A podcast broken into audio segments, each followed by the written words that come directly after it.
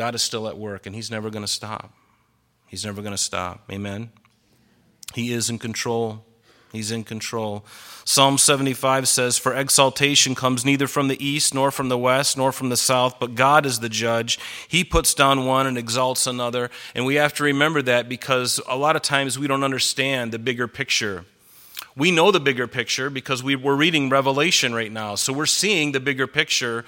And believe it or not, it is unfolding. And it doesn't unfold usually the way we like. And we never like the process, do we? We just want to get to the end game. I want to get to Revelation 1911 when Jesus comes back, you know, when, when, actually I want to get to the end game. I want to see the church removed first, but I'm ultimately looking forward to at the end of all that mess that we're talking about in Revelation, we are going to come back to the earth with Christ for a thousand years on this earth in Jerusalem. We will be coming back in our new bodies. And to me, that is the greatest thing to look forward to. And that's the thing, folks, you got to hang on to. Yeah. Amen. So don't be discouraged. Although there's reason to be discouraged, try not to let it grab a hold of you. Don't let it grab a hold of you and bring you down. I've had my moments of feeling like it was all over, and then I had hopes, glimmers of hope where I was on top of the world, and then I got slammed and body slammed again. And then I realized, you know what, Lord, I, I know you're in control, and that's where I need to leave it. You know what I mean? But we do need to fight for the truth. And I don't mean fight physically with guns and knives. It's not the way we fight. The world knows that. We don't fight with guns and knives.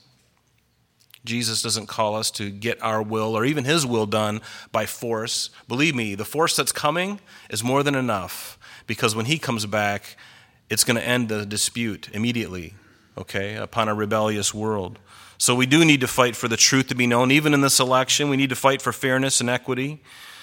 I believe this election, it may not be over yet because there are very reasonable and very questionable things that have occurred. I think we've all heard that to death by now. Very good reasons why we should doubt it. And I do, honestly. I doubt it from the bottom of my soul. And I'm not going to beleaguer that point, but I've got proof. I got, I got videos I could show you of things to prove it.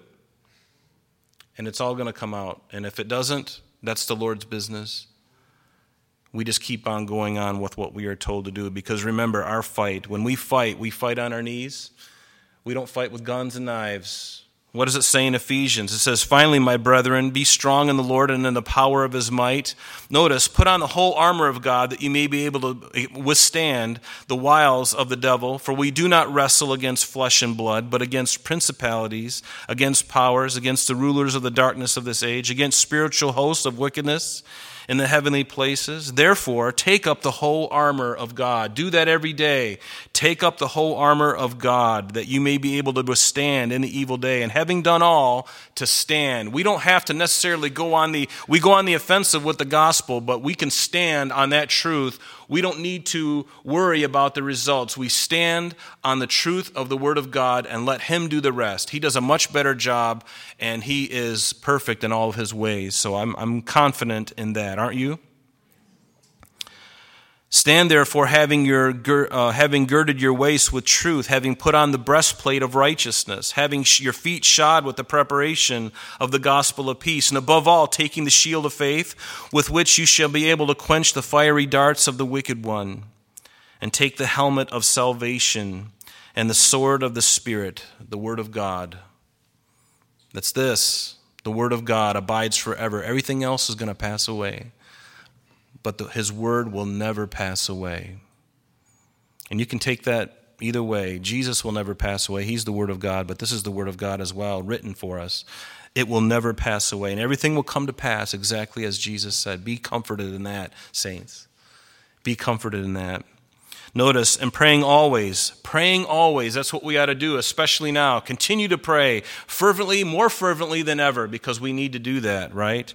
Praying always with all prayer and supplication in the Spirit, being watchful to this end with all perseverance, supplication for all the saints And I love this, what Paul says. He says, And also for me, that utterance may be given to me, that I might open my mouth boldly to, know, to make known the mystery of the gospel, for which I am an ambassador in chains, that I may speak boldly as I ought to speak. And there is something that we all need right now is boldness. Not rashness, not boldness in the sense of being um, well, jerky, I guess is the word I want. We don't have to be that way. We can be bold and loving at the same time. There is a difference, you know. You can be bold and arrogant, or you can be bold in the truth of the Word of God. And that's what we need to do. We need boldness. We need the baptism of the Spirit of God to live from here. We've always needed it, but we really need it going forward. And so ask the Lord, Lord, do with me what you want. Baptize me afresh every single day, Lord. Whenever I'm around my coworkers, whenever I'm around my family, just zap me and give me the power and arrest their attention. See, that's the difference about anything else. It's like I can speak. Remember Peter? You know, he can speak and nothing can happen, and then the Spirit comes upon him, and all of a sudden everyone is, their attention is on him. It's a spiritual thing. You can have the most anointed orator in the world and it can all drop on the ground, but you can get an unlearned fisherman to speak with the, with the Spirit of God upon him, and all of a sudden everyone is listening. He's the E.F. Hutton, but even more so. E.F. Hutton's nothing. You get my point. You get my point. So we need to submit to God, whatever He does, whatever He allows in this election. I don't like it. But if ultimately it comes out that way, I must submit to that, right?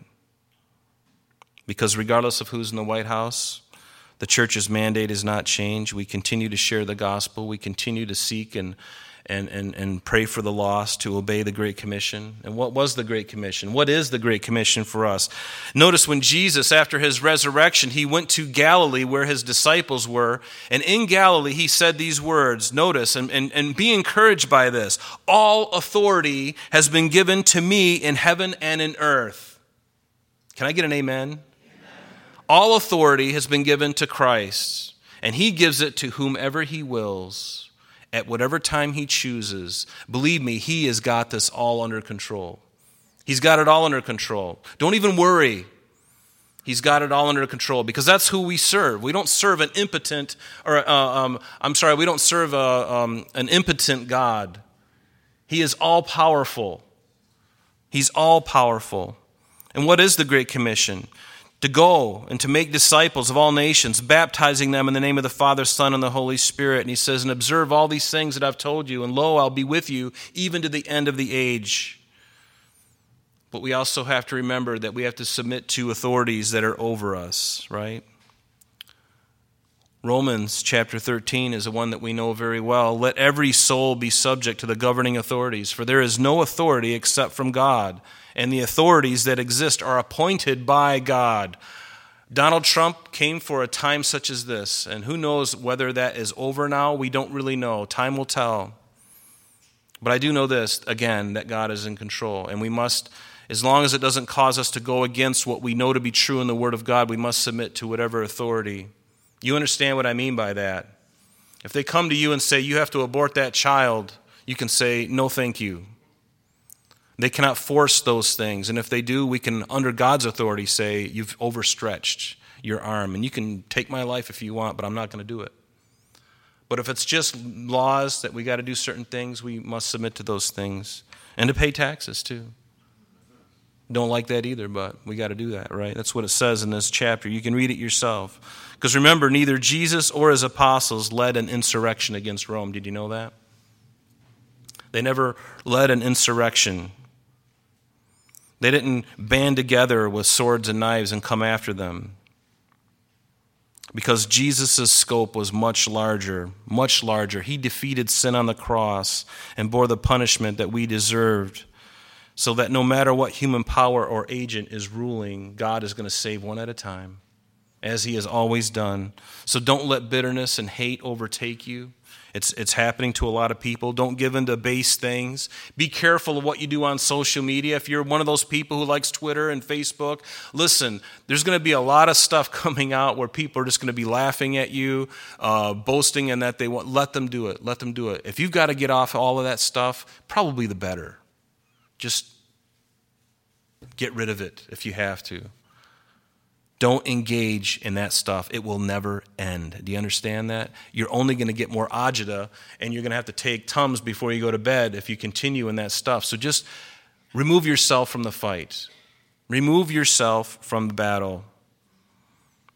And we need to remember, we always need to be about our Father's business. This morning is going to be a little different. I'd like to take a break just for one week in Revelation because there's a message that I've heard.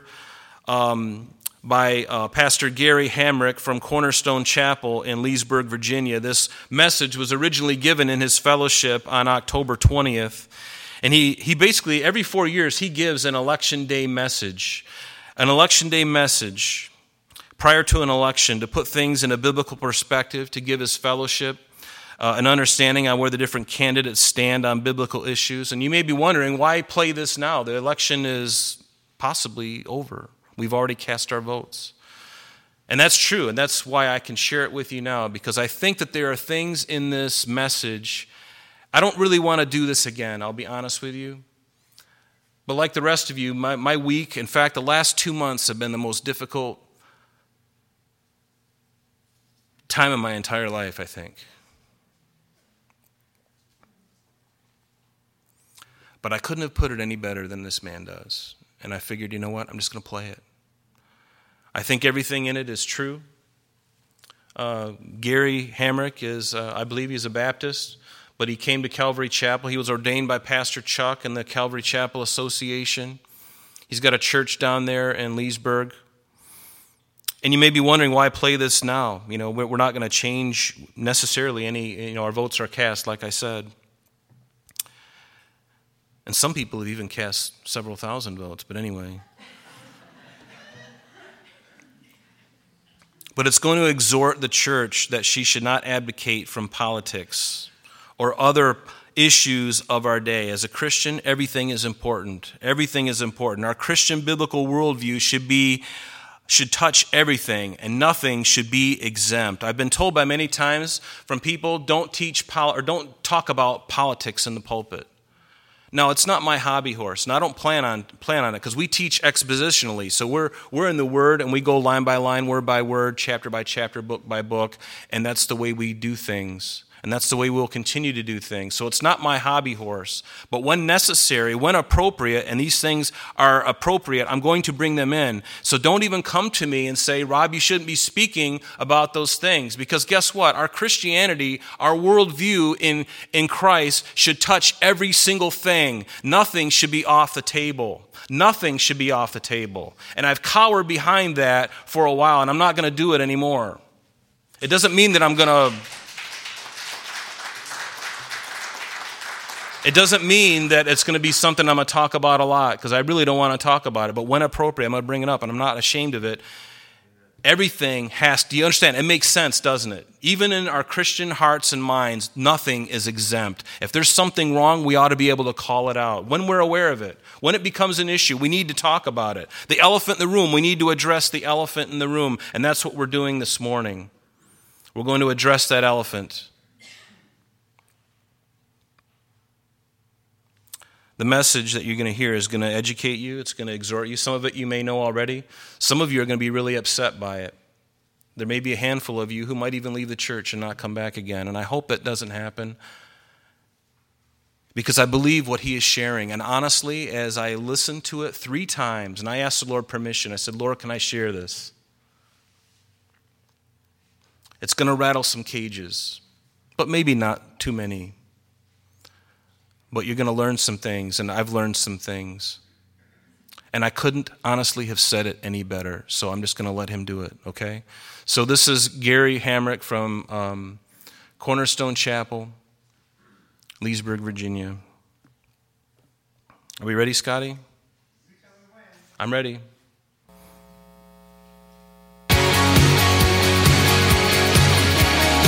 We could shut off the, some of the lights or just the row two maybe.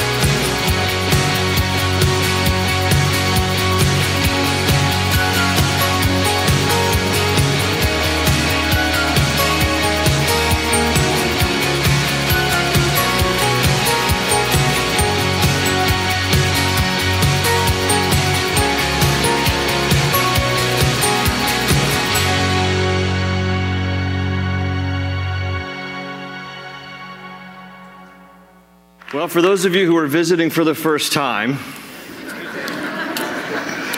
you have walked into an unusual church service here at Cornerstone Chapel. Normally on Sundays, and on Wednesdays for that matter, I teach straight through the Bible, and presently on Sundays, we're in the Gospel of Matthew. But for today, instead of continuing in the Gospel of Matthew, we will resume that next week. Every four years, uh, just prior to a presidential election, I deliver what I call an election day sermon to present a biblical and an historical perspective on the issues of our day and the candidates themselves. And today is such a day. So let me say a few things before I begin. First, you are free to disagree with me. This is America, after all. You may vehemently disagree with me, but I will defend your right to disagree with me as much as I hope you will defend my right to say it. This is America.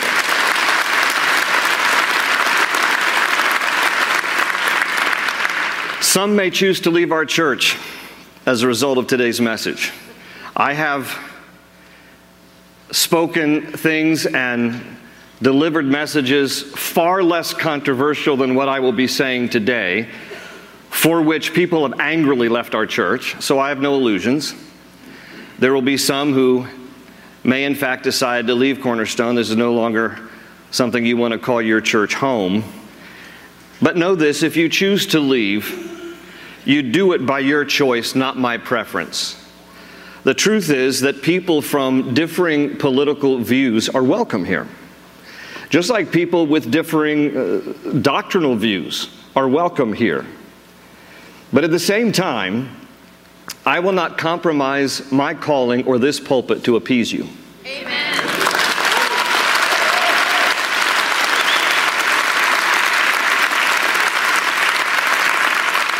And the, the, reason is the reason is because I fear God more than I fear you. Amen. And because I can tell this is going to be the fiery service of the two today. and because, quite honestly, I want to please God more than I want to please you.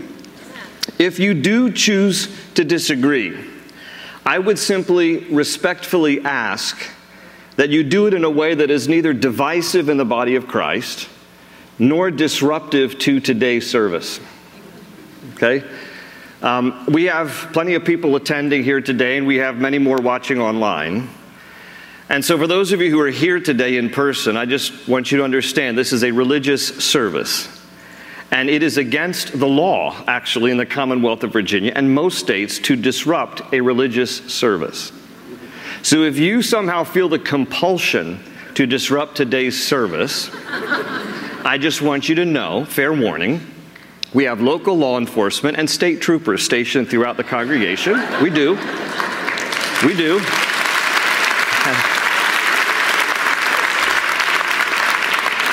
And they will help you to find a jail ministry. Okay?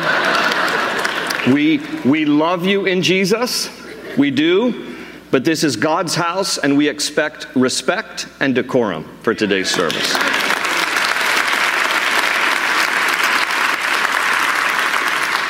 The last thing on all this. Paul tells pastors in particular in 2 Timothy chapter 2 verse 24 and 25 that the Lord's servant must not quarrel. Instead, he must be kind to everyone, able to teach, not resentful, and those who oppose him, he must gently instruct. I am aware of the platform that God has given me, and sometimes people like to remind me of that when they disagree with me. Don't you know the platform that God has given me? I can't believe you said that. Okay, I understand. Uh, and I take to heart the biblical responsibility that Paul outlines there for pastors, challenging pastors to make sure that we're, we don't quarrel, we're kind to everyone, and we instruct gently. But I am also aware of the righteous indignation that Jesus displayed, the apostles displayed, and the prophets of old displayed over the religious hypocrisy and the moral unrighteousness in their land. And so you may see some of that and hear some of that righteous indignation in me today. If at any time I sound angry, know this I am not angry with you. Factually, I love you, and I love you enough to tell you the truth.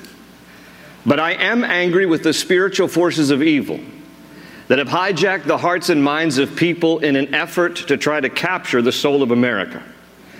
And I am angry with demonic principalities and by extension, demonic principles that have influenced millennials, Gen Xers, and Gen Zers with godless philosophies and the doctrines of men. I am angry with politicians who are either knowingly or unknowingly pawns of darkness instead of agents of light who are advancing a godless agenda that is destructive to our country. And thus I cannot be silent, I will not be silent, and neither should you. America needs to wake up, and it starts with the church of Jesus Christ.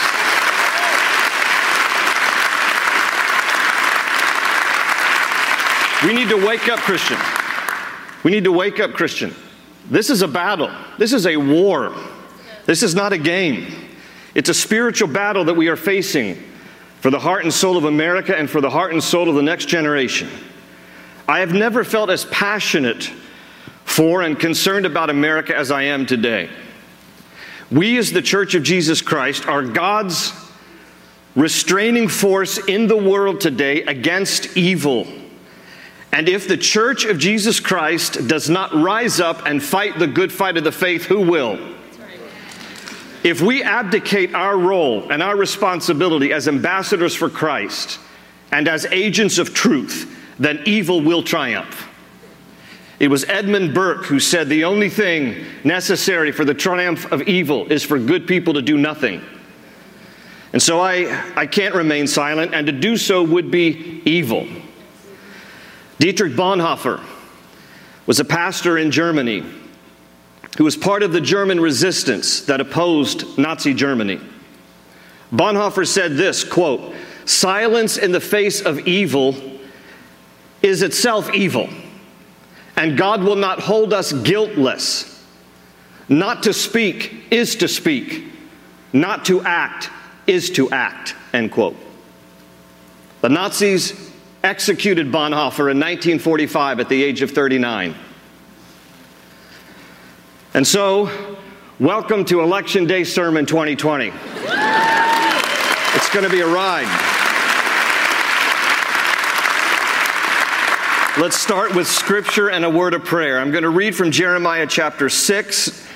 Uh, normally, I would read on Sunday mornings from the New King James, but I'm actually going to read from the NIV because the NIV translation captures a word that I think is important to today's topic. It is the word crossroads. And so I'm going to read from Jeremiah 6, verses 16 to 19 from the NIV translation, and this is what it says Jeremiah 6 16. This is what the Lord says Stand at the crossroads and look. Ask for the ancient paths. Ask where the good way is and walk in it, and you will find rest for your souls. But you said, We will not walk in it. I appointed watchmen over you and said, Listen to the sound of the trumpet. But you said, We will not listen. Therefore, hear, O nations, observe, O witnesses, what will happen to them. Hear, O earth, I am bringing disaster on this people, the fruit of their schemes, because they have not listened to my words and have rejected my law. Now, I don't say this to be dramatic. I say this to be emphatic because I truly believe that America is at a crossroads. We're standing at a crossroads. And I feel today somewhat like God has called me to sound a trumpet here. A trumpet that we could recognize the importance of standing at this crossroads and looking and asking for the ancient paths. What's that a reference to? It's a, it's a reference to the ancient truths of God that are timeless. And to look for the good way and to walk in it Because he says if we do that, we'll find rest for our souls. We can have rest for the soul of America if Christians would rise to the occasion, ask what the good way is, and walk in it, set the example, lead the way, intercede in prayer. Because if we don't, God says in the rest of the text that He brings disaster on those people.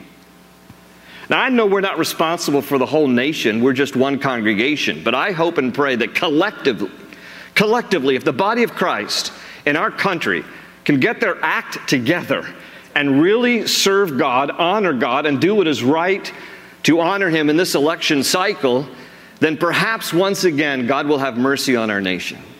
That's my hope and that's my prayer. So, let me start with the word of prayer. Father God, we come before you. Our hearts are full. Uh, we, Lord, are just so aware of what's going on in our nation right now, and we just want to honor you in today's service. We want, Lord, you to speak to our hearts. Maybe there are some ways that we're not thinking in the right way, so adjust our thinking. Maybe we're not living in the right way. We pray you would convict us to live in the right way, that we would honor you and exemplify you, because we want you to be high and lifted up and exalted in our nation, because blessed is the nation whose God is the Lord. And may the church wake up and rise to the occasion of honoring you and living for you and serving you and letting our voices be heard in this election cycle. Thank you for the privilege of living in the greatest and freest country on earth. May we be good stewards of what you've entrusted to us as the Church of Jesus Christ. We love you and we praise you together in Jesus' name. And everybody said, Amen. Take a look at the screens. Were these men of God throughout history being too political? 1450 BC, Moses petitioned Pharaoh for the liberty of God's people, even calling down consequences when the king failed to comply. 870 BC, Elijah, in the name of the Lord, he challenged King Ahab and his advisors for their ungodly policies and practices. 29 AD. Should John the Baptist have kept quiet rather than confronting King Herod about his immoral lifestyle, even though it cost him his ministry and even his life? 30 AD. When Pilate said to Jesus, Don't you realize I have power either to free you or to crucify you? Was Jesus too political when he replied, you would have no power over me if it were not given to you from above. 31 AD. Were Peter and John getting political when they publicly refused to comply with the governing authorities who told them not to preach or teach in the name of Jesus? 54 AD. The Apostle Paul preached the gospel in Ephesus in such a way that it totally disrupted both business and politics in the region. 1775 in early America, would you have joined Pastor Jonas Clarke in Lexington, Massachusetts, when he led his church and community to form a militia and face the British in the War for Independence? 1830. Be holy as God is holy. How political was Second Great Awakening preacher Charles Finney when he passionately called for an end to slavery from the pulpit? 1954 was separation of church and state being honored when Dr. George MacPherson Docherty preached a sermon that convinced President Eisenhower to include under God in our Pledge of Allegiance. 1963. I have a dream. What about the civil disobedience of Baptist minister, the Reverend Dr. Martin Luther King Jr., who led civil rights marches, giving his life for the cause? Were all of these men of God being too political, or were they just being biblical? Just being biblical. Now, this is frankly the pushback that I get when I deliver these kind of election day sermons from some people who think that pastors should refrain from politics, don't turn the pulpit into anything political, and the whole idea is that, you know, we can somehow integrate our faith in all aspects of life except government and politics. Pastor, leave that one alone. We as Christians should not concern ourselves with politics. Okay, so let me ask you a question. Don't you think that Representative Ilhan Omar integrates her faith in politics? Don't you think that Rashida Tlaib integrates her faith in politics? You better believe it. In fact, for those of you who are not aware, Joe Biden has already publicly declared that he will be adding Muslims to his administration. Listen to him yourself. I will end the Muslim ban on day one. Day one. Hadith from the Prophet Muhammad instructs Whomever among you sees a wrong, let him change it with his hand. If he is not able, then with his tongue. If he is not able, then with his heart. Make no mistake, people. 2020 is our year. Let's dive into it with 2020 vision. We can see clearly that America is fighting for its very soul. We, we all come from the same root here in terms of our fundamental basic beliefs. And uh, I just want to thank you for, uh, for giving me the opportunity, for being engaged, for committing uh, to action this November. It matters. Your voice, your voice is your vote. Your vote is your voice. Muslim American voices matter. I'll be a president who seeks out and listens to and incorporates the ideas and concerns of Muslim Americans on everyday issues that matter most to our communities. That will include having Muslim American voices as part of my administration. But getting out the vote, getting our families out to vote, getting our elderly out to vote, getting our masjids out to vote, getting our neighborhoods out to vote. So let's do our part. and join the largest Muslim voter mobilization in America. The Million Muslim Votes campaign. Let's roll up our sleeves. Let's make our voices heard. Because we got the means, we got the numbers, and we got the power.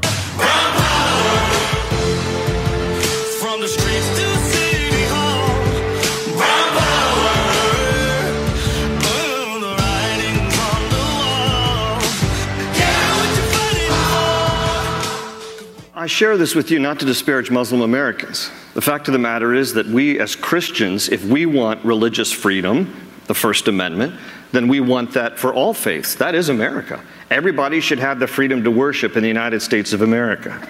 Well, what I am saying is that if, as Christians, somehow you believe the lie that faith and politics don't mix, that pastors should stay out of that, it's just too divisive, then by your apathy and your reluctance, you are actually helping to advance the doctrine and dogma of other world religions and of secular humanism to influence this nation rather than the values and virtues of Christianity.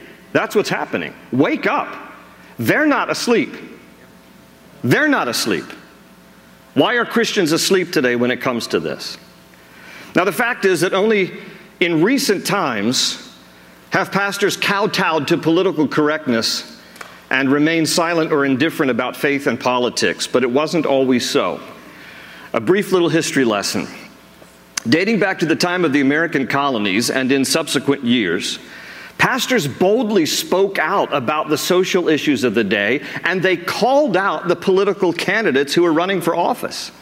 Every year, Pastors would deliver what they would call election sermons, the kind of thing I'm doing today, only I do it every four years. They used to do it every year. For the first couple hundred years of American history, pastors would preach election sermons. And I only get to bring these books out every four years when I do an election sermon, but I have two volumes here of political sermons of the American founding era from 1730 to 1805. These are published sermons of what pastors used to do, how they used to get up in their pulpits and talk to people in their congregation about the social issues and call out the politicians. Why? The reason is because they wanted their folks to be biblically literate so that people could make an intelligent decision based on their sanctified conscience about the social issues and the political candidates and how they either did or did not align with the Bible which is the source of all truth.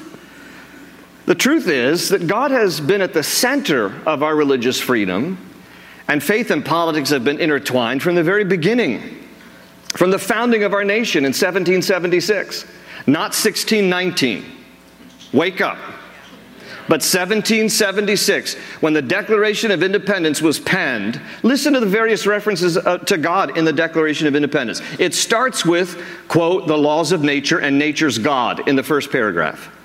It establishes that our, quote, unalienable rights come not from government, but from, quote, our Creator. That's paragraph two.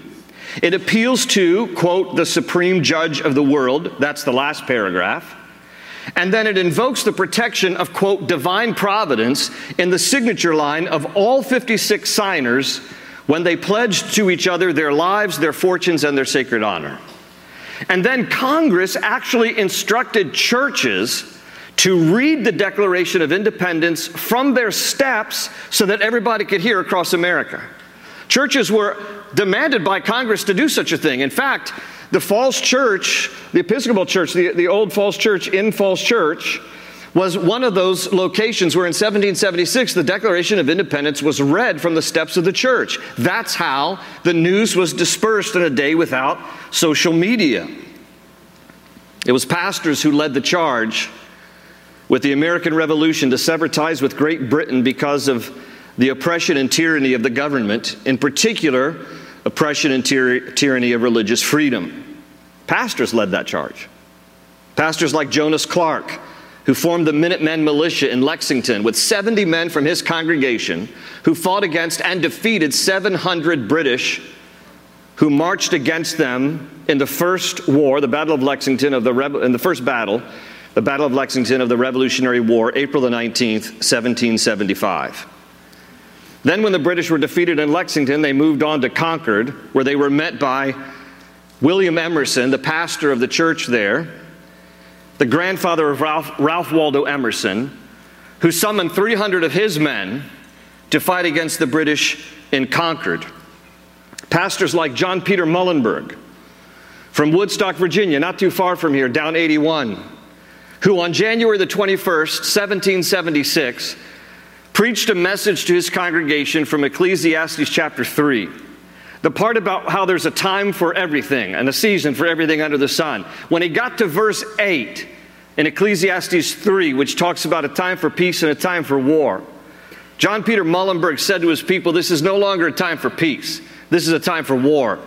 And he removed his black clerical robe to reveal the officer's uniform in the Continental Army. And he walked to the back of his church and he said to his men, How many men are with me? We're going to fight.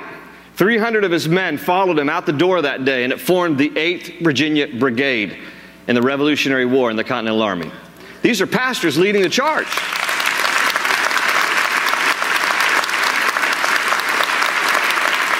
Before James Madison became president, when he was running for the first Congress in 1789, he was running for the first Congress from Virginia, the 5th Congressional District.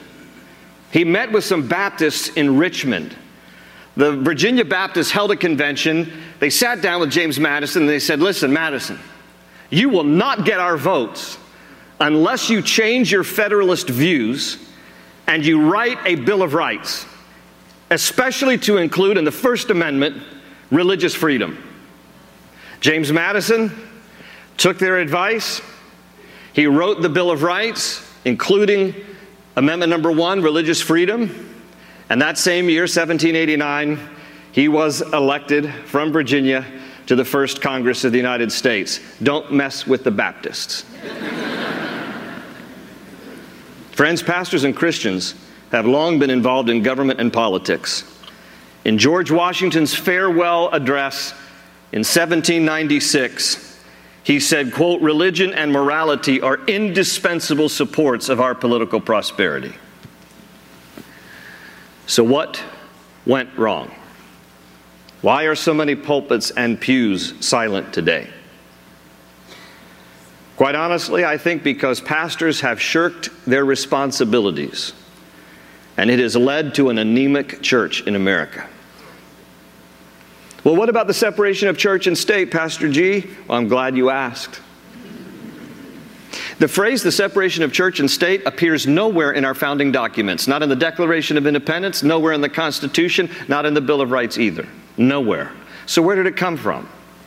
In 1802, when Thomas Jefferson was president, he wrote a letter, a personal letter, to the Danbury Baptist Association in Danbury, Connecticut in response to a letter that they had sent him requesting clarification about the First Amendment. So Jefferson in 1802 wrote a letter to the Danbury Baptists and said to them, Don't worry, the First Amendment is in place in order to protect you from any government intrusion or overreach. And in that letter, Jefferson wrote, quote, the phrase, building a wall of the separation of church and state. About 150 years later, after Jefferson had penned that amongst the volume of his personal letters, about 150 years later, it was used, in fact, twisted, to remove God from the public square and to remove the church from any government influence. When the fact of the matter is that the First Amendment was written not to keep the church out of government, but to keep the government out of the church. Wake up! Understand what is happening in our nation.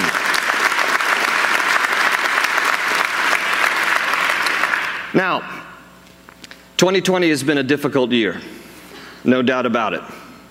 A global pandemic, race relations, riots, defunding the police, Black Lives Matter, the cancel culture, the woke culture, whatever that is a contentious presidential race, a Supreme Court fight. I mean, is anybody tired yet? I've never wanted to watch the ball drop in Times Square more than I want to watch it drop this year. But the truth of the matter is that turning a page in the calendar will not turn the hearts of people. Only Jesus can do that. So, as Christians, we have to see everything in our world through the lens of Jesus and the Bible. Everything. We have to see everything in our world through the lens of Jesus and the Bible in regards to both identifying the problems in our culture and, number two, offering the solution to those problems. So, enough of the history lesson, here's a little Bible lesson. One of the earthly institutions that God ordained and put in place to help mitigate human behavior and human life is government. That's Romans chapter 13. And God tells us in Romans chapter 13, through the pen of Paul, that the purpose of government is to basically cultivate the good and punish the evil. And that God ordains a ruler or a leader, whomever that person might be, be it a king or be it a prime minister or be it a president, to be instruments of his righteousness. I'll put Romans 13, verse 4 up on the screen. The ruler is God's minister to you for good. But if you do evil, be afraid, for he does not bear the sword in vain. Again, in other words, God's intent for government is twofold to help cultivate the good and to punish the evil of a society.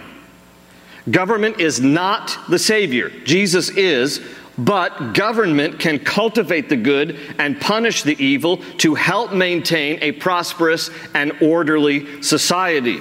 And thus, when we have opportunity in, in our land to be a part of this process, to vote in the free country in which we live, then we as Christians must choose leaders. We must choose men and women who best represent a biblical worldview in terms of policies and procedures that will cultivate the good and punish the evil. It is our responsibility and a privilege that we've been given.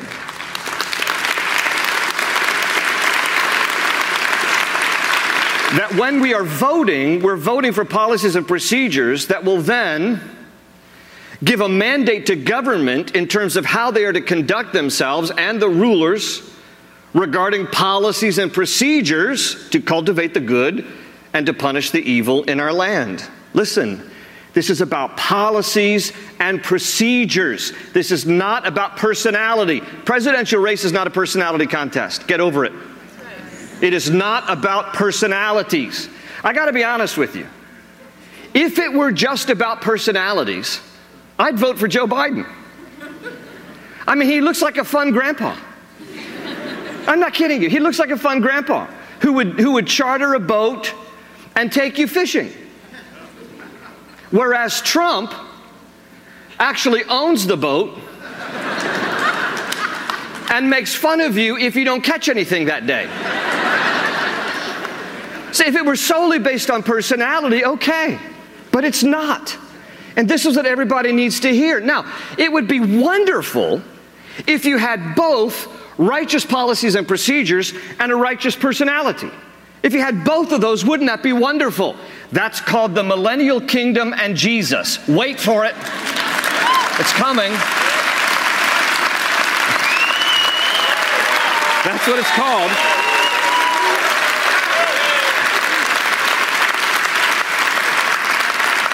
But in the meantime, in the meantime, when there is a choice between policies and procedures and personalities, I'm going to choose policies and procedures every single time. Every single time. Because that is what will affect the daily life in a society. A nation will rise and fall on the policies of a king, not the personalities of a king. So look around you at the culture. Look around at the issues of our day and ask yourself which policies and procedures, as put forth by the two main parties in America, will accomplish God's purposes of government, cultivating the good and punishing the evil. We have to look at all these different issues that we're surrounded by, and there's a lot. We have to ask ourselves if there is no perfect kingdom until the millennial kingdom and Jesus is reigning, then how can we do our best to look at policies and procedures separated from personality contests and recognize what policies and procedures best come closest to, most represent our convictions with a biblical worldview in order for government to advance the good and to punish the evil? For example, shortly after the death of George Floyd, Terry and I invited two black couples from our church to our home to sit down, have some coffee, and dialogue and share together. I mean, listen, let's just be real. When we talk about raw subjects like this, I, I, recognize that as a, as a white man, I may not fully understand the perspective of my black brothers and sisters. Unless you walk in my shoes, you don't necessarily know my life. Unless I don't uh, walk in your shoes, I don't necessarily know your life. So it was a wonderful time. We, we sat down, the three of uh, uh, us, couples, spent about four hours together. And at the end of it, they all said to me, Pastor Gary, just keep teaching the word.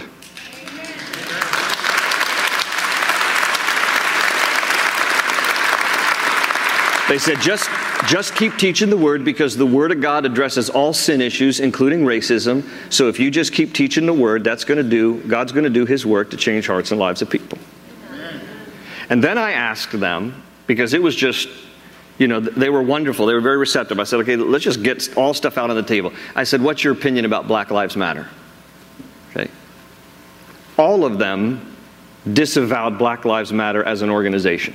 Amen. I'll tell you why in a minute. And as far as the motto goes, one of the ladies spoke up and she said, Well, of course, as a black woman, do, do I need to know and do we all need to affirm that Black Lives Matter? Of course. She said, but as a Christian, I also have to look at the world through the lens of the Bible.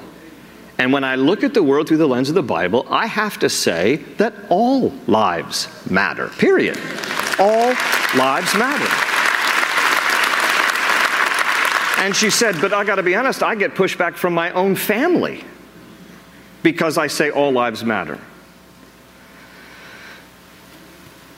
And by the way, while we're on the subject, if Black Lives really mattered as an organization, they should be picketing every Planned Parenthood clinic in America. True.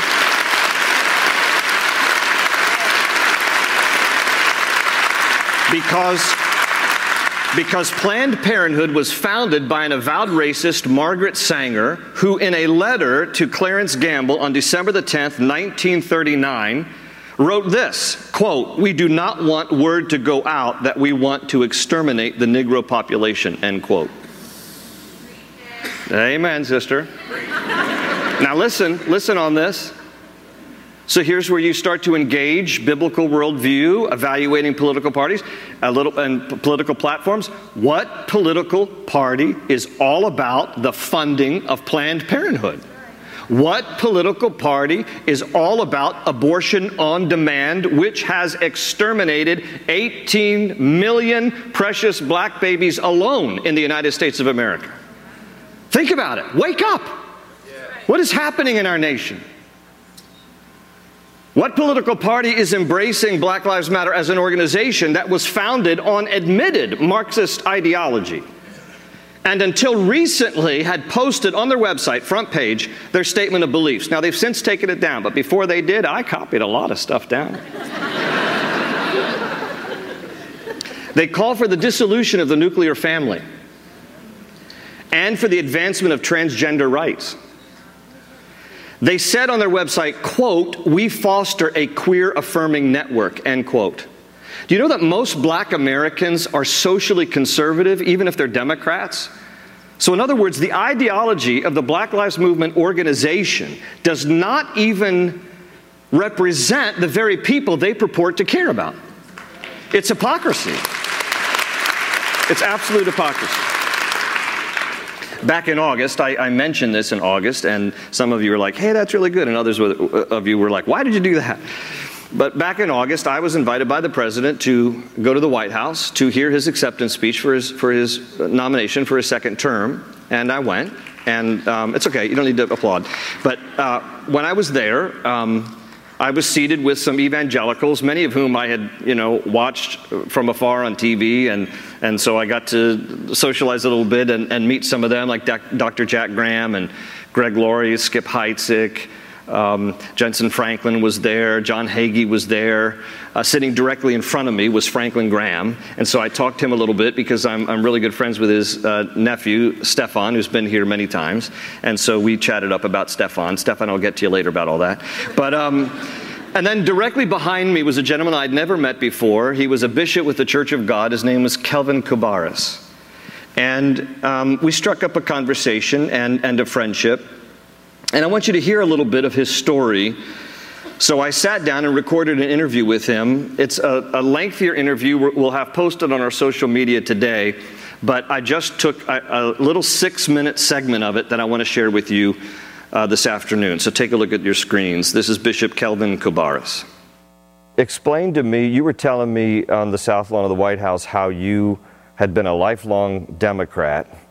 Um, you had the opportunity uh, and still have the opportunity to interface with the president. Tell us how you made a shift in your in your heart politically over over all these things. I was on my way to the White House. I'm sitting before the evangelicals, uh, uh, every name you can think of that was a part of the council at that time. And uh, when I came in the room, I addressed some of the things that I was concerned with. And then President Trump, being who he was, called over, not on the schedule, saying, Who's over there? And they told him who was there. He said, Bring them all to the Oval Office. I said, Uh oh. Hmm. Uh, because this, the flooding was going on in Texas. He, I want them all to come over and let's pray for the nation hmm. because people are hurting in Texas. And I sat there for a moment and said, No, I'm not going over there. Not that I was afraid of President Trump. I was afraid of the backlash that was going to come from my community because it was one thing for me to go to the White House and have a private meeting, but I know that the moment I walked into the Oval Office, every media outlet right. was going to be there, and every African American in the world that knows me uh, uh, was going to see me. And before I left the White House, my phone was going to be blowing up, yep. and that's exactly what occurred. I bet. However, when I was sitting there paralyzed by, about not going, I heard the voice of the Lord mm. come to me and say, That I have opened this door for you as my prophet. Mm. And the prophet's responsibility is to speak truth to power. Mm. And how can you speak truth to power except you have access? He said, The door is open. He said, Do you want to be a friend of theirs or a friend of mine? Mm. And when he said there, he's speaking of my community. He's speaking of those who look like me who were going to give me backlash. Yep. He said, or do you want to be my friend? Said, well, Lord, at the end of the day, I want to be your friend. Amen. So do what I say. So I got up, I walked in Oval Office. We were able to share our hearts with President Trump. He listened to us. He received what we had to say. We prayed for the nations. We laid hand on him. We prayed for him. And from that day, that's when the door opened for me to be a part of the Faith and Opportunity Initiative that gave me access to the president quite often in meetings every other month, giving him counsel and guidance and prayer on many of the uh, issues and policies that he's written. And even when there's different national crises and things that are going on, I was there to provide, provide perspective from people who look like me from my community. Now, please note that uh, taking on that position opened up a lot of scrutiny and a lot of challenges because my community had an issue with me meeting with him. They didn't have an issue with me meeting with President Obama. They didn't have an issue with me meeting with President Clinton but they had an issue with me meeting with President Trump. What what kind of pushback did you get? Oh, I got a, a, a attacks on social media. Uh, oh, I was called Uncle Tom. I was called Coon. I was called traitor. I had family members send me notes. I had colleagues tell me I needed to resign from being the president of our ministerial alliance because I have misrepresented the black community for hmm. being aligned with Donald Trump. The list went on and on and on. And so there were some colleagues of mine that I thought were friends that God identified that they were not. There were some people who were very close to me that I thought were friends, and that situation identified that they were not. And as a matter of fact, I lost groves of members, rows of members walked out of my church that I was pastoring at that time because they felt that I was aligned with the wrong person and the wrong individual. Like I tell people, don't hate the mailman. If you don't like the mail that I'm delivering, you speak to the one who sent the message. I like that. I like that. Uh, we've all seen the quote when Joe Biden was being interviewed, and he said, uh, "If you have to figure out who to vote for, you ain't black." Remember when he when he said Yes. that? Why? Why? Why in general? Does the black community feel like they have to toe the Democratic Party line? Why? It is my uh, contention that the reason why our community toes that line is because it's been generationally uh, passed down, Right. in a sense, to, to put it that way. Basically, if you're born into a family that's a family of Democrats, that influence from your parents uh, spills over on you. And a lot of times we don't really look into platforms. We don't look into the views of that particular party. We just we just take on that party affiliation because that's what our family has always been. In the most cases, generally when I speak to people and I ask them what is the Democratic platform, they can't express three point, points of view about it. They're just a Democrat. And as a result of that, our community maligns anybody else who thinks outside of that box, who who separates themselves from that way of thinking and that following, and then we get labeled as coons and Uncle Toms and whitewashed because they have labeled the Republican Party as a white party. Uh, the good old party for the good old boys. So that means that if any black person aligns themselves with it, you must be that coon who's selling out your community when that's not the case at all. And I asserted myself, went down, changed my party affiliation to Republican. And the reason why is, and I'll tell anybody, is because it had nothing to do with President Donald Trump. It had nothing to do with any of that. It had more to do with where the policies aligned, where the party was standing. And that, that does not mean that the Republican Party is biblically right on anything because they are far from biblically right on everything because there's some things that contradict what we believe as Christians in the Republican Party. However, they're more in line with my moral and spiritual values than that of the liberal uh, agenda. So that's where I decided to, align, and that's where I am. And, and to this point, that's where I'm going to stay.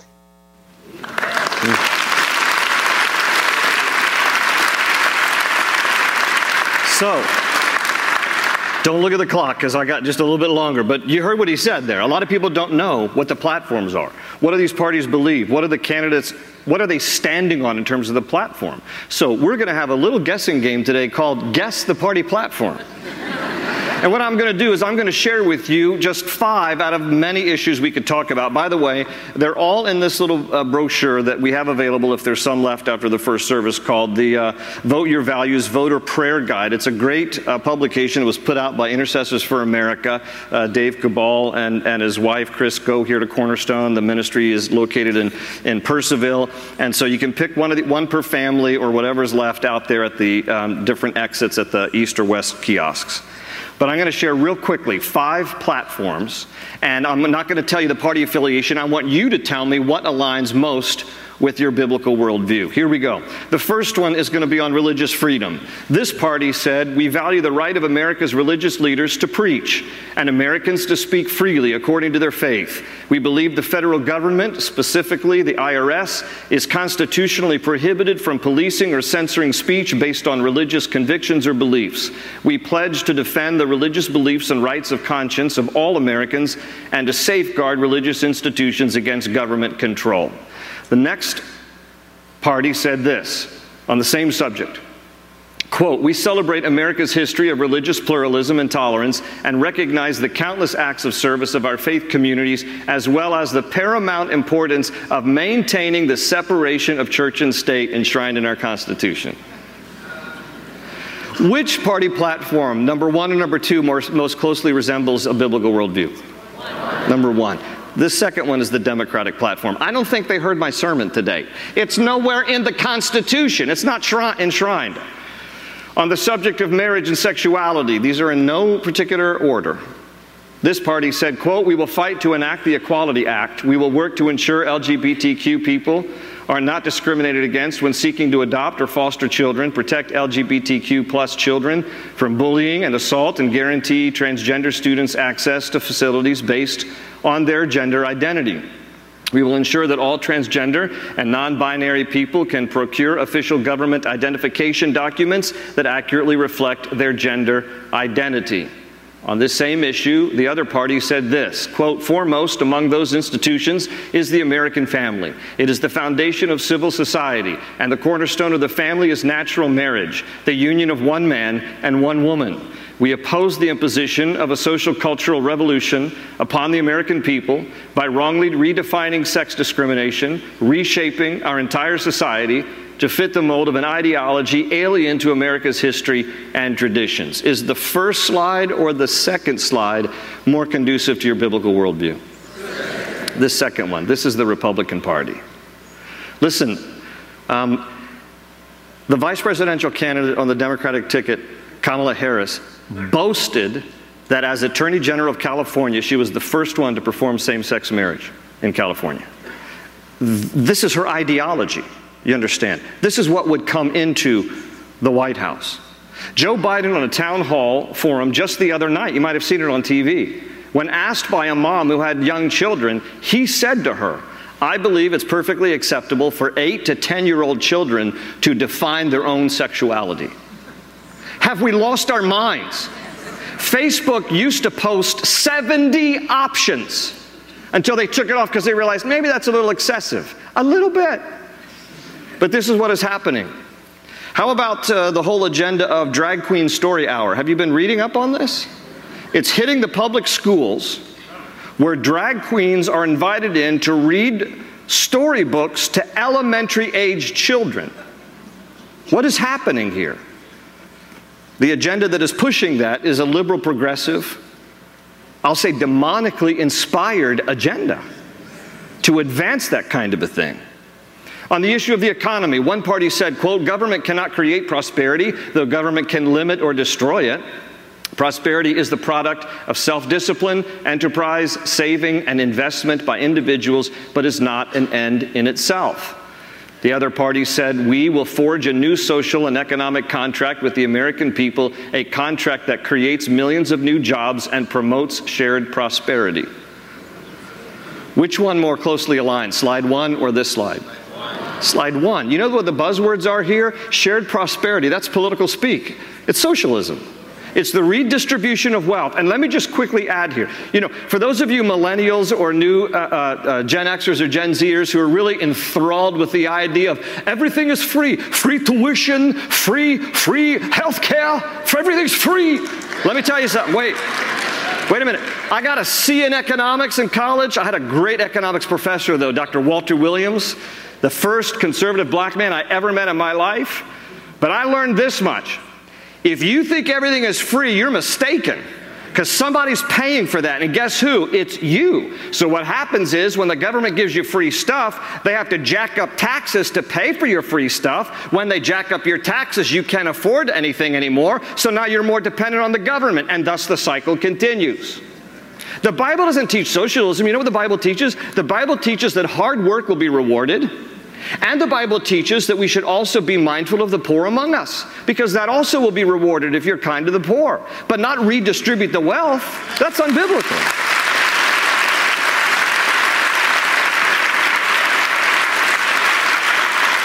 In Proverbs 13, verse 4, it says, But those who work hard will prosper. In Proverbs 29, uh, 22, verse 9, it says, He who has a generous eye will be blessed, for he gives of his bread to the poor.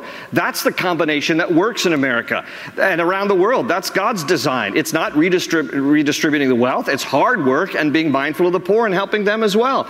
I don't know if, if you might have caught this, if any of you follow on our social media, but among the comments as people were writing, I took note of one man's comment on our social media in anticipation of today's uh, teaching with a warning. And he said this He said, I come from a country, and he named it Venezuela. I come from a country, Venezuela, where the church did not get involved in politics and the result was evil took power. If the church does not speak the truth, nobody will. Wake up, beloved America. It's true. It's true. Because socialism and government overreach is what has ruined Venezuela. We got to make sure that doesn't happen in America.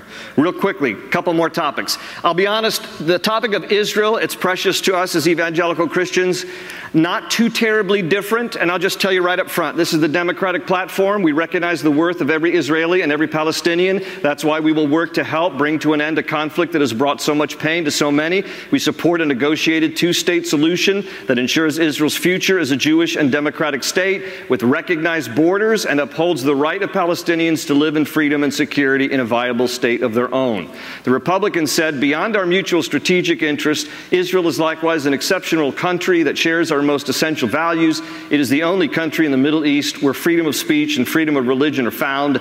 Therefore, support for Israel is an expression of Americanism, and it is the responsibility of our government to advance policies that reflect Americans' strong desire for a relationship with no daylight between America and Israel. Our party is proud to stand with Israel now and always. I'll tell you the basic difference here is that Democrats believe in a two state solution. Um, and, and, Republicans basically believe give Israel the land that they deserve and the borders they are entitled to, seeing as how God already established their borders to be much larger than they presently are, and with the hopes and desire that the Palestinians will be able to live, live peacefully within the nation of Israel as they once did prior to 1947. The problem is, until Hezbollah and Hamas stops firing rockets into Israel, that's not going to happen. And um, unfortunately, though, you're seeing little by little peace agreements happening under this president, a new peace deal between Israel and United Arab Emirates and Israel and Bahrain. And this president, in regards to Israel, was the only one who not only said it, because the past four presidents have said it too, but he was the only one who actually did move the U.S. Embassy from Tel Aviv to Jerusalem.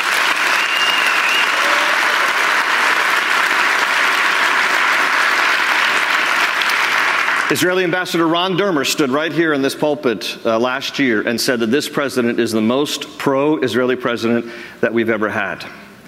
On the last subject is the subject of life.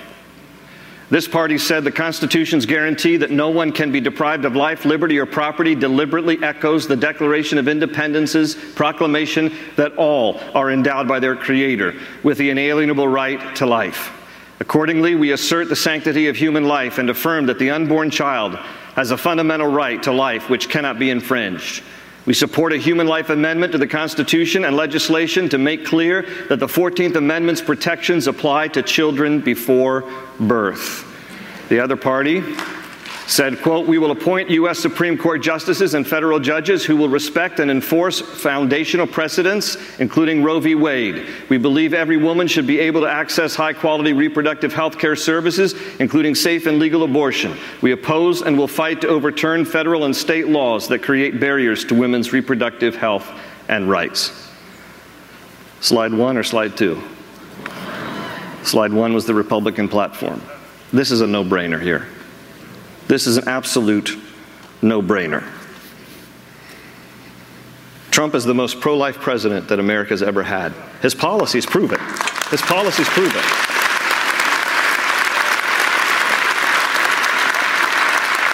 He is the only president that has ever t- attended one of the marches for life in Washington, D.C. The only one. And I don't know if you caught this, but just recently he gave thanks to God for his recovery of COVID. Did you see this? It's just a one minute little clip. I'll play it for you. Masks, no masks, everything. You can do all you want, but you know, you still need help from the boss. We need help from the boss. That's what happened. We need help.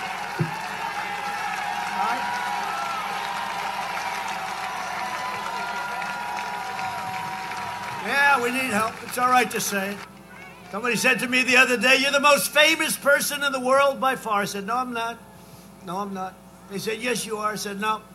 They said, Who's more famous? I said, Jesus Christ.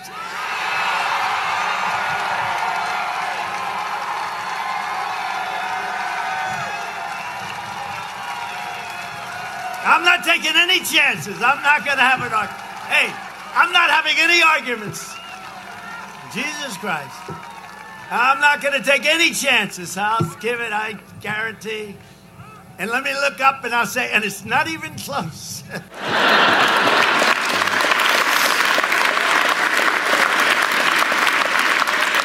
You've, you've been gracious uh, to me. I know I've gone over time. I want to close uh, with a few closing comments. A few years ago, I got a, a letter from a sweet old lady who attended our church. I know old is relative, but she was actually over 100. She sent me a letter, and it was a gentle rebuke. It was handwritten, you know, kind of trembling hands. I mean, understandably, you're 100, right? Um, and in her letter, her gentle rebuke was because she could hear my, my political slant in teaching through the Bible, because to be quite honest, the Bible shapes that political slant for me. But she was a lifelong Democrat. And so in her letter, she talked to me about how, you know, it didn't seem fair. And, and she mentioned to me that the first president she had voted for was Franklin Delano Roosevelt. She died a couple of years ago. At like 101, 102, I don't remember, but sweet lady. The fact of the matter, friends, is that the Democratic Party is no longer the party of Franklin Delano Roosevelt. It's not even the party of JFK. To be quite honest with you, it's not even the party of Bill Clinton. I can't believe you just said that. it's true. It's true, under the Clinton administration, Congress passed the Defense of Marriage Act. Clinton signed it into law that defined marriage for federal purposes as between one man and one woman. And in 2013, the U.S. Supreme Court ruled it unconstitutional. But Clinton signed that law. Now, things have changed. The Democratic Party is now a progressive party of AOC and Rashida Tlaib and Bernie Sanders and Elizabeth Warren. Why do I say this? Because listen to me, I'm going to speak truth to you. If you are a lifelong Democrat, your party has left you. Your party has left you. That ship has sailed. It's true.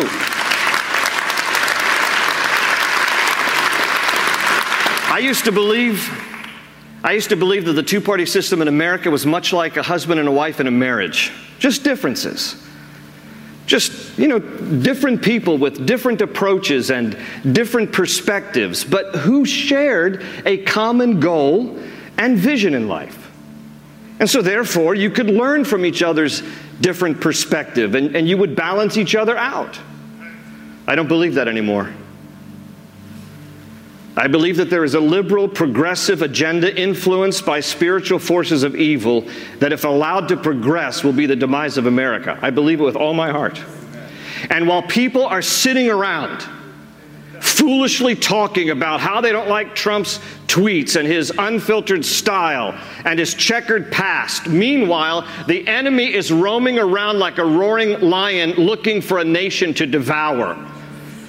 I know Clinton, uh, uh, Clinton, Trump is not going to win Miss Congeniality. Get over it. It's not about personality. It's about guardians of what is true and what is right in our day. That's what we need to be concerned about.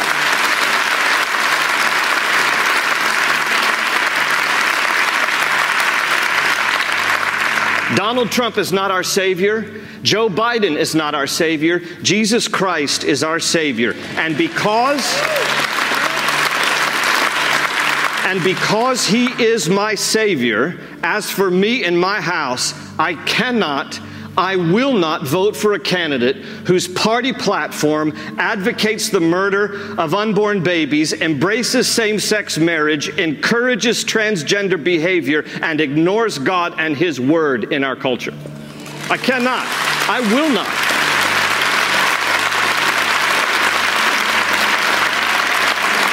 Cannot.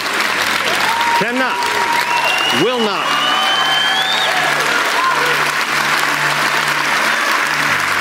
Will not.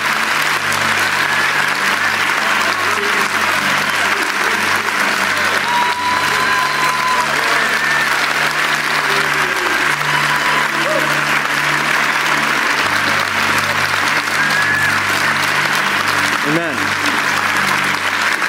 Amen. L- listen, if you in good conscience cannot vote for Donald Trump, then don't.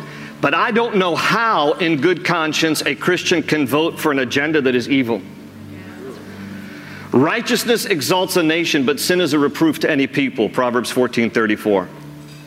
I close with this story.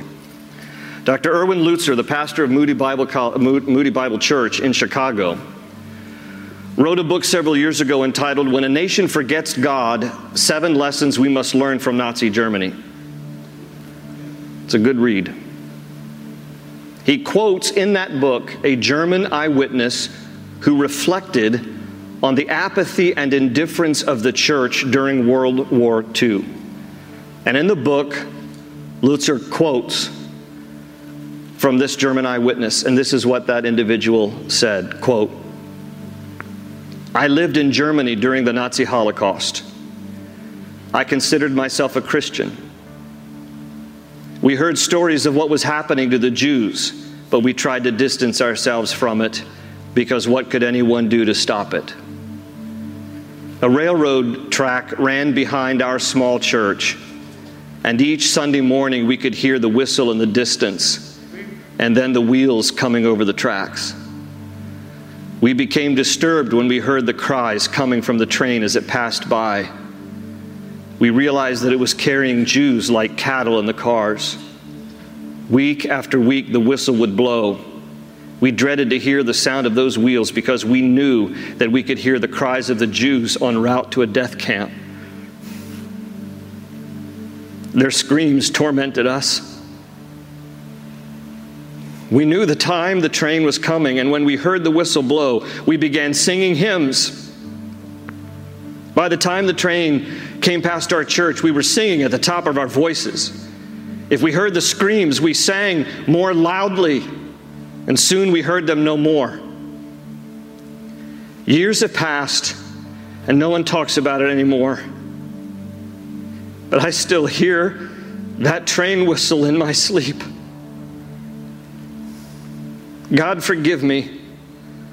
Forgive all of us who called ourselves Christians and yet did nothing to intervene. End quote. Friends, l- listen, we cannot, as a church, as a people of God, ignore or remain silent about the moral issues of our day. To do so is not only cowardly, it is complicit in the evil. Do not sing more loudly.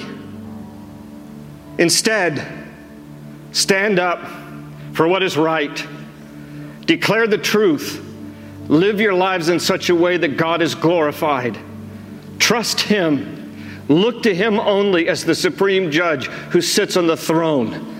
And may God be exalted and may His enemies be defeated in our nation for His glory. Father, this is our prayer that you would stir our hearts, that we cannot and must not remain silent, but that in our day we must be a voice for righteousness. I pray, God, that you would stir us to do what is right and honorable, to disavow any association with principles or procedures that are offensive to you, and that we would do what is necessary so that you would be exalted in our land. We know that human vessels are frail. There is no perfect president. We look forward to the day, Jesus, when you come and you rule and reign. But until that day, may we be used by you to do our best to promote righteousness in your land. Because blessed is the nation whose God is the Lord. Be glorified, Lord, in our nation and have mercy on us. In your name, we pray. In Jesus' name, we pray. Let's all stand together. We're going to sing God Bless America. God bless America,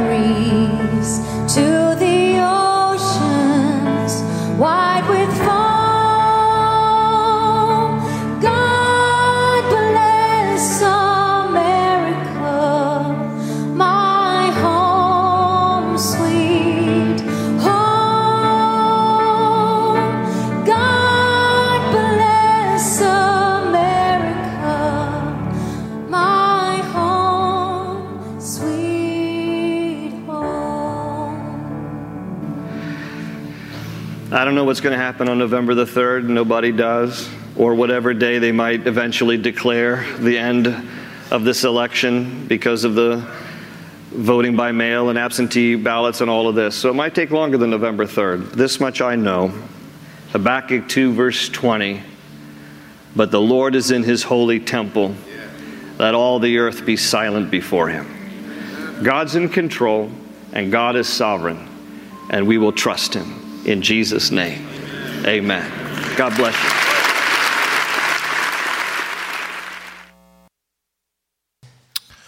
Amen. Uh, thank you very much for the, uh, you know, your patience and all this. I know it, we went over, but I think it was worth it.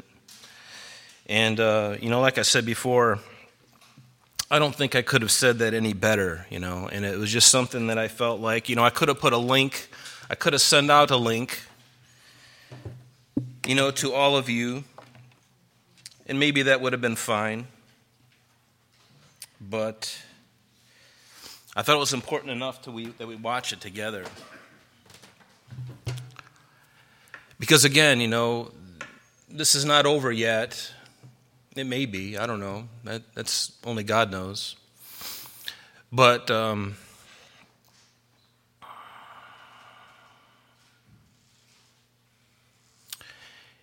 you know, God is in control, isn't He? And so, sorry.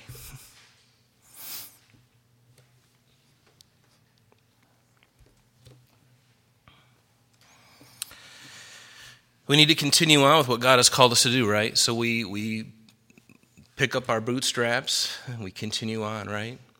No matter what, no matter what. So let's stand. Let's stand together and thank you again for your patience.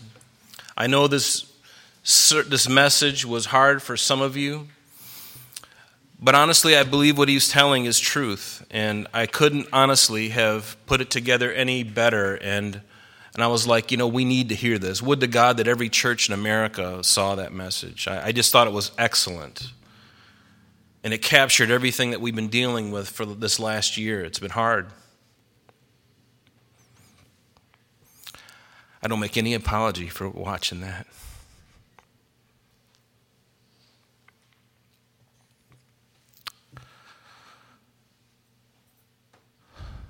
Let's pray. Father, thank you for this time. Pray that, Lord, you pour out your Spirit on your church again. And Lord, help us not to be divisive.